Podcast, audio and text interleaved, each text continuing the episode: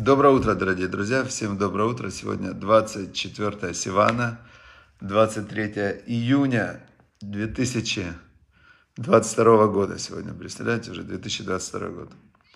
Значит, мы продолжаем изучать э, Тору. И сегодня у нас в книге Айом Йом. Сегодня день. Э, нам сообщается следующая идея для рассмотрения. Значит, идея такая. В Очевидно, это кто-то из предыдущих рэбе, то есть эту книгу составил последний рэбе, когда ему было 40 лет, это была его первая книга, он ее составил из фрагментов поведения предыдущих рэбе. Я, например, когда был в молодости, я был спортсменом, и мне было лет 16, я изучал, например, режим дня, прыгуна в высоту, его звали Джу Цзяньхуа был такой китаец, который вдруг установил мировой рекорд. И мне было так интересно, как он живет, как он готовится, как он тренируется. То есть я изучал Джу Цзяньхуа, на всю жизнь я запомнил. Хотя он, вот он прыгнул тогда там 2.39, и уже буквально через там год побили его мировой рекорд, и больше этого китайца никто не видел, потому что, ну, он, это был абсолютно такой вот случайный момент. Но почему я его изучал? Знаете почему? Джу Цзяньхуа давал мне надежду потому что он был невысокий, он был вообще абсолютно не подходящий для прыжков в высоту. И он установил мировой рекорд в прыжках в высоту. И я поэтому именно... Он выбрал его вот этой моделью, потому что он максимально реализовал свои, свой талант, свои задатки, как можно было. А Рэбе Любавичский последний, он изучал предыдущих Рэбе, чтобы понять, как быть близким к Богу. И вот э, я думаю, что это писал его тесть, шестой Рэбе. Он дает нам такую вещь. Значит, начинается так. Вы спрашиваете о том, как вам быть со мной связанным. Видно, он кому-то в письме отвечает. Тем более, что я не знаком с вами лично. То есть, очевидно, кто-то ему написал письмо, как мне быть с вами больше связанным. Он говорит, ответ его, истинная связь возникает за счет изучения Торы. Когда вы изучаете мои маймары, а, значит, у хасидских рэбов у них есть такая форма э, трактования Торы, когда он берет какой-то отрывок из Торы и, значит, э, с этого отрывка начинает и пошел его трактовать. Называется Маамар.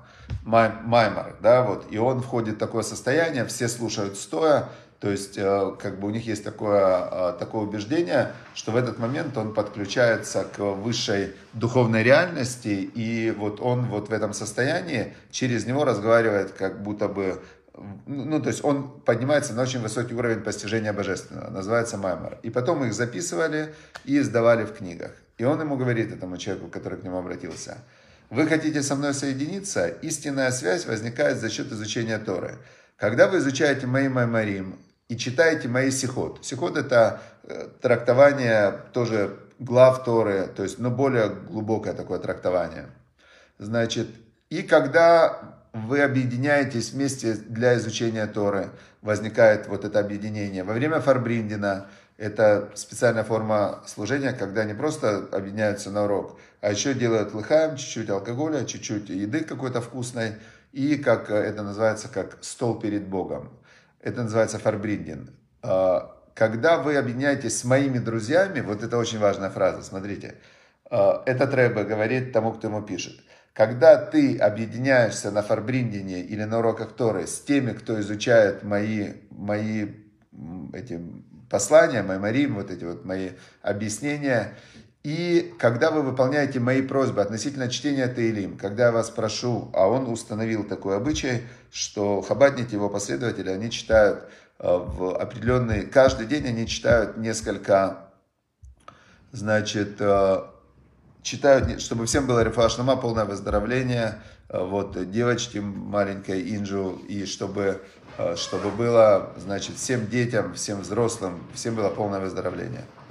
И вот, значит, продолжаем, он говорит, когда вы выполняете мои задания читать Таилим и соблюдаете расписание для изучения Торы, в этом наша с вами истинная связь. Он говорит, очень просто со мной соединиться, изучайте то, что я говорю, делайте то, что я советую делать, любите друг друга, объединяйтесь вместе для изучения Торы, и мы будем соединены в самом глубоком уровне. Но если мы сейчас вдумаемся в это, то получается, что соединяться со Всевышним мы же делаем то же самое – Изучаешь Тору, соединяешься со Всевышним. Выполняешь заповеди, то, что Всевышний сказал делать, соединяешься со Всевышним. То есть получается, что соединение с кем-то или с чем-то происходит при э, принятии и изучении, исследовании его, его мыслей, и в этот момент ты с ним соединяешься, если ты понимаешь его мысль и следуешь за его мыслью. И если ты выполняешь его пожелания, если ты дружишь с теми, кого любит и дружит он. Вот вам секрет соединения с любым человеком. Очень простой и понятный. Кто хочет, например, соединиться со своими детьми, что надо сделать? Нужно послушать их, выслушать, что они думают, что они говорят. Или с родителями, кто хочет соединиться. Нужно их послушать внимательно, да, что они говорят нужно выполнить их пожелания, да, то, что они просят вас сделать, и выполнить их какие-то пожелания. Нужно полюбить тех, кого любят они. Например, все, вот э, три секрета, как соединиться, как создать истинную связь. Очень полезно в жизни, в жизни совет. Представляете, прям можно использовать хоть с этого момента. Ну, естественно, если мы хотим соединиться с праведниками, то тогда мы изучаем слова праведников, их советы, и любим тех, кто любит этих праведников, и через эти три вещи можно соединиться с любым праведником.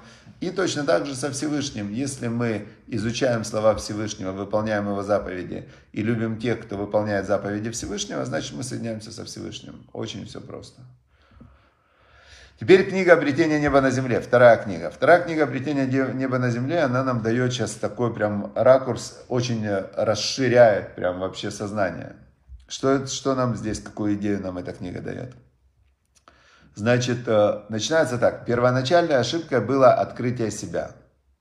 Первый мужчина и женщина в саду Эдема ели с дерева познания и поняли, что они существуют. То есть, э, как вы знаете, что вначале Всевышний создал человека, и человек это было отражение Всевышнего, все мироздание, все ангелы, все начали говорить «Кадош, Кадош, Кадош», «Свят, Свят, Свят». Когда увидели первого человека, они думали, что это Бог потому что в нем Бог как бы себя сжал и выразил себя в этом мире. Всевышний говорит, ну это не дело, я же все-таки Бог, он-то все-таки человек. И он создал ему женщину, вторую половину, чтобы было понятно, что это не Бог, что это уже создание Бога, творение Всевышнего. Значит, создал он ему женщину, а, и дальше он им сказал, смотрите, дальше вы можете двигаться, развиваться, как вы хотите, но не, не ешьте от дерева познания добра и зла. То есть вы не можете менять глобальную структуру мироздания. Добро это добро, я Бог, я установил. Зло это зло, я Бог, я установил. Вы можете делать все, что угодно, кроме как менять эти полюсы. И весь мир ваш, то есть вы его можете дальше преобразовывать, создавать, творить, делайте, что хотите. Но добро и зло не меняйте. Теперь, а, значит, говорится в этой книге, что первый мужчина и женщина – они поели от дерева познания и поняли, что они существуют. Да, давайте дальше починаем. С тех пор самосознание стало причиной всех несчастий. Почему самосознание? Ведь все борются за самоосознание. Помните, есть там осознанность, осознание, осознать себя, познать себя. Ну, а как это так? Если написано, что самосознание стало причиной всех несчастий. Он объясняет, каждое «я», каждое ощущение бытия, бытия – это отрицание единства Творца и Творения. Это заявление о том, что есть еще нечто, и это нечто именно «я», и это «я» автономное, независимое от Всевышнего. Цель человечества – достичь положения более высокого, чем у Адама и Евы в саду. Положение, в котором эго в любом смысле не имело бы значения – Эдем находится за садом, это место сердцевина бытия, откуда проистекают все наслаждения. А, теперь вы понимаете, почему они отведали плод, чтобы начать. Я не понимаю. Я не понимаю, например. Мне не стало понятнее. Но то, что эго – это причина всех несчастий человека, эта идея мне понятна. То есть, э, например, сидит человек, и он себе думает, мир должен двигаться вот так, люди вокруг должны вести себя вот так. Э, я должен быть сейчас не здесь, а там. И я должен сейчас быть на 20 лет моложе и быть женщиной. Ну, например, да, какой-то человек сидит, думает, капец, сколько он себе проблем сейчас создал. Представляете, человек, который трансгендер, например, да, Он думает, нет, ну что это я мужчина, не годится, я, я себя чувствую женщиной. А что значит ты себя чувствуешь женщиной? Ну, у меня мысль такая есть, что я женщина, ну отлично. И что теперь делать? И теперь он идет на операцию. А его предупредили же, что если ты идешь на операцию, то ты там э, умереть рано можешь. И уже обратно ты не переделаешься. Не-не-не, я точно знаю. Вот это моя идейка насчет того, что мне надо сделать операцию, она, это, это оно, это оно, это оно. И вот это вот его идейка, это оно, это есть его эго. И вот это эго, мысли о себе, мысли о других, мысли о том, что есть что-то отдельное от Всевышнего, есть э, какая-то важность в моих желаниях, планах и правилах, да, все вот эти вот мысли, которые человек вокруг себя плетет, они и и эти мысли, они являются проявлением его эго и причиной всех его несчастий. Потому что тот, кто принимает реальность как единство Всевышнего, и тот, кто принимает реальность как а, единый, неразличимый поток Творца и Творения, и он находится в этом потоке, понимая, что меня нет, что я просто какое-то, ну вот облачко, какой-то пузырик, такие бульбочки такие, да, на, на интеллектуальном фоне мироздания, и все мои вот эти вот э, ожидания, планы, проблемы, э, несоответствия, несо, несостыковки, значит, э, это все, это все именно является произ, производным эго и причиной страданий. Чем больше правил, тем больше они нарушаются. Как известно из Торы, что жизнь педанта не жизнь. То есть как только человек установил правило, что все, все должны действовать по моим правилам, значит, э, все, он уже, можно сказать, вошел в самый жесточайший конфликт с реальностью, потому что люди не хотят действовать по твоим правилам, люди хотят действовать по своим правилам. И чем больше люди хотят действовать по своим правилам, тем больше они создают себе сложности в этой жизни. Хорошо, ну вот э, вернуться в этот Ганеден, это осознать единство Творца с творением, и тогда ты понимаешь, что Всевышний, э, Он был, есть и будет, что эн от, э, эн от Мильвадо, нет никого кроме Него, и в этот момент ты перестаешь держать свою реальность в своих маленьких ручках, ты перестаешь держать свою реальность в своих маленьких мыслях, и наступает момент просветления. Назвали его на Востоке просветление, сатури они назвали, почему такое слово сатури. Хорошо. А по-нашему человек попадает тогда в, в Эдем, райский сад, сердцевина бития, бытия, не бития, сердцевина не бития, а бытия, да. И сердцевина бытия, откуда проистекают все наслаждения. То есть, когда ты перестаешь отделять ты попадаешь в, в источник наслаждения, в райский сад. Вот, понятно? Хорошо. Теперь, а, и тут мы возвращаемся в реальность, в реальность, которая именно в настоящую реальность Тора нам описывает в конкретно словами Всевышнего, не какие-то там а, домыслы какого-то Ицкака Пентусевича или там а, другого какого-то человека. Значит, это конкретно Тора, которую получил Маше Рабейну, пророк от Всевышнего, и он ее записал лично, не исказив ни одной буквы, и он был такой прозрачным, прозрачным передатчиком воли Творца. И вот мы сейчас читаем, вот это и есть настоящая истинная реальность. Вайдабер Ашем Эль Моше Лемор. Глава Корах, значит, мы помним события, что Корах восстал против Моше, и после этого Маше обратился к Богу, что если я что-то там изменил, неправильно сказал, Арона не так назначил, значит, пускай Корах и его вся компания погибнут э, необычной смертью. Действительно открылся род земли и их всех э, проглотил, причем этот род был как живой такой род, как род животного. И он вот так вот прыгал с места на место род. Там были, оказывается, шатры Датана и Верама, и место, где были левиты, это была разница между ними или 2000 амот, это 2000 локтей, да, километр. И вот этот рот он вначале одних проглотил, потом вторых проглотил, потом третьих проглотил. То есть это было, действительно все увидели, что ну, это страшно. Но тем не менее, потом все восстали опять против Маше. Значит, э, Ибн Эзра, он сказал, что или Ибн или Рамбан, не помню, один из комментаторов, он сказал на базе того, что мы сегодня выучим, что в чем была причина восстания. Они сказали, хорошо, ты доказал, что Бог священником сделал Аарона, первосвященника. Но мы-то все получили Тору, мы все святые. Почему ты выделил колено левитов служить в храме? Почему колено левитов должно служить в храме, а мы не должны? Это несправедливо, сказали они. И сказал Бог Моше, говоря, «Дабер эль бне скажи сынам Израиля, Веках там мате мате лебейт ав, мет коль несеем лебейт авотам». Значит, возьми, возьми у них по посоху, мате это такой посох, от каждого колена, в общем, возьми по одному посоху, 12 посохов, и, значит, на каждом посохе пускай глава колена напишет свое имя. Там, это глава колена Иуда, это глава колена Шимона. То есть все должны написать на посохах свое имя. А, представьте, вот сейчас мы уже не ходим с посохами, да? А раньше, например, у меня был бы такой посох. Я выхожу из дома, у меня такой есть посох, палка такая с меня ростом. Я, значит, если я человек важный, лектор, значит, я должен идти с посохом, с таким. И если кто-то где-то, то есть посох можно использовать как, а, как знаете, копье такое, как драли с палками, вот есть э, фильмы про Шалинь. Вот раньше все, значит, э, евреи, главы колен, я думаю, что и простые люди тоже, у всех был посох. Потому что если ты без палки на улицу выйдешь, тут те собаки, тут тигры, тут леопарды, то есть без палки, без посоха не ходили.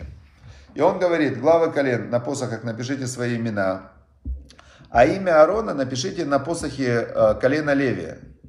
Сейчас мы, потому что Аарон, он из колена Левия, и у них тоже есть посох. Значит, мы сейчас э, проведем э, эксперимент, еще один эксперимент. Вам недостаточно, что Бог вам доказывал уже выход из Египта, казни египетские, море расступилось, значит, Тору дал, в, прилетели тогда перепела, значит, 30 дней ели перепелов, маном питались.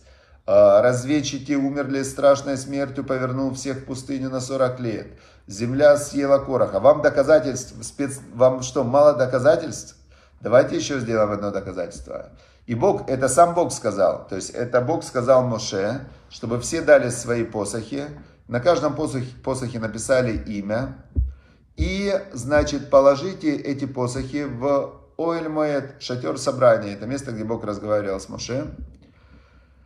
Вая и будет. Аиш Ашер Эвхарбо, человек, который э, я его выберу, его посох расцветет, он расцветет, и тем самым я утихомирю жалобы сынов Израиля, которые они жалуются на вас. То есть Бог говорит, да, Бог говорит, что я сделаю еще одно знамение, еще один знак, чтобы их остановить, чтобы они, что они все время на вас жалуются, на Маше, на Аарона, почему все время они на вас жалуются. И это же не в том-то все и дело, что когда они жалуются на тех, кого Бог назначил, этим самым они показывают, что они Всевышнего не хотят принимать. То есть это не просто так, что а мы Маше не принимаем. Следующий же шаг, моментальный, я не принимаю того, кто Маше послал а, все мои знакомые, которые, которые называют себя, они верующие люди, да, но которые говорят, я отрицаю одну заповедь. Вот, вот это мудрецы придумали, наверное. Это мудрецы, наверное, они придумали все. Дальше они идут все больше и больше ослабления, все больше и больше ослабления. И в какой-то момент они доходят до того, что они говорят, ну что, Бог тоже не, не все тут имел в виду, то, что Он сказал. Это ж тогда было, Он сказал, а сейчас-то уже другое время. То есть, когда ты начинаешь уже отпускать и начинаешь выступать против мудрецов Торы, то ты факт, что у тебя уже есть направление движения, которое четко ведет против Всевышнего. И рано или поздно ты придешь к тому, что нарушил слова мудрецов, нарушаешь слова Всевышнего. То есть здесь, ну, как бы это однозначная динамика, потому что сказали нам в Перкиавод мудрецы, сказал это нам Бен Зома, Бен Азай. Он сказал так, Аверац, беди за легкой мецвой и убегай от любого преступления. Потому что мецва, любая заповедь, она вызывает следующую заповедь, а преступление вызывает следующее преступление. Награда за заповедь – заповедь, и наказание за преступление – следующее преступление более тяжелое. То есть человек очень инертный. Если ты идешь в сторону расслабления, поиска удовольствий, а, я пришел в этот мир как а, Леонот. Все, это уже человек идет прямо в пропасть. Прямо в пропасть. Адам Леомали Юла, человек, который идет для того, чтобы работать, постигать, развиваться, делать, он, наоборот, ищет в этом мире, ищет еще как приблизиться к Всевышнему. Еще. В общем, сказал Бог, значит, э, давайте это делаем эксперимент с посохами. Муж, которого я изберу, его посох расцветет. И тогда перестанут они на меня жаловаться. И сказал Моше сынам Израиля, и дали они все свои посохи, все посохи дали главы колен. Значит, сложили все эти посохи. Посох Аарона был между ними, чтобы посерединке, чтобы не было, что он с краю лежал, там на него влияние, не то все. И на следующий день, Ваей Мимахарат, на следующий день пришел Моше к шатру откровения, и вот расцвел посох Аарона который был из колена Леви, и вышел из него цветы, и, значит, сразу они цветы превратились в почечки, и вырос миндаль. Это был миндаль, сразу вырос. Миндаль это самое быстрое, он первый зацветает, и первый он дает плоды, очень быстро миндальные орехи созревают. Значит, и что? И вынес Маше все посохи перед сынами, перед Богом, перед сынами Израиля, и увидели они и взяли каждый свой посох. На сегодня превращается этот отрывок. Есть там окончание, значит окончание можете прочитать сами. Глава Корах. Глава Корах это вам... Завтра мы его пройдем, окончание этого отрывка. Что мы отсюда видим? Я думаю, что все равно они дальше продолжат жаловаться. Почему? Человек под свое намерение, он подкручивает все-все-все мысли. То есть он формирует э, вот то, что он воспринимает, исходя из своего намерения. Если человек хочет, вот они хотели уже неоднократно доказать, что Маше и Арон, они э, не от Бога говорят. И это было уже раз за разом, раз за разом они восставали. И сколько бы им ни давали доказательств, они все равно продолжали не верить. И Всевышний, который знает сердца, он не зря вернул их в пустыню, сказал, что Значит, э, то поколение, которое вышло из Египта, они все умрут в пустыне, потому что у Бога, даже у Бога, который знал сердца и который ждет, верит, добрый, у него все равно уже было понимание, что они не исправятся. Они не исправятся. Все, дорогие друзья, поэтому удачи всем и успехов. Полное выздоровление тем, кому оно нужно. И огромная благодарность за то здоровье, которое есть тем, у кого оно есть и кому не нужно сейчас э, выздоровление. Это огромное счастье ценить то, что есть, и э, не проваливаться в состояние не хватает, не додали, недостачи, не то, не хватает, все. То есть, кому действительно не хватает, чтобы Всевышний восполнил ваш недостаток, но тем, кому хватает, не надо придумывать, что не хватает. Поэтому всем благополучия. Тора нас учит, кто ашир, кто богатый. Самех бехалкот, тот, кто рад своему делу, потому что часто у человека есть, а он э, ощущает себя, что ему не хватает. Э, значит, и желаю выздоровления, благополучия и прекрасных отношений с собой, с близкими, чтобы был шалом внутри, шалом байт и шалом, чтобы было во всем мире. Потому что это очень приятное чувство, когда есть шалом, когда хватает, когда ты не выдумываешь, что другие должны делать, когда ты не ждешь от них ничего, потому что все делает Всевышний, и весь этот мир – это Всевышний, который добрый. Все, всем хорошего дня.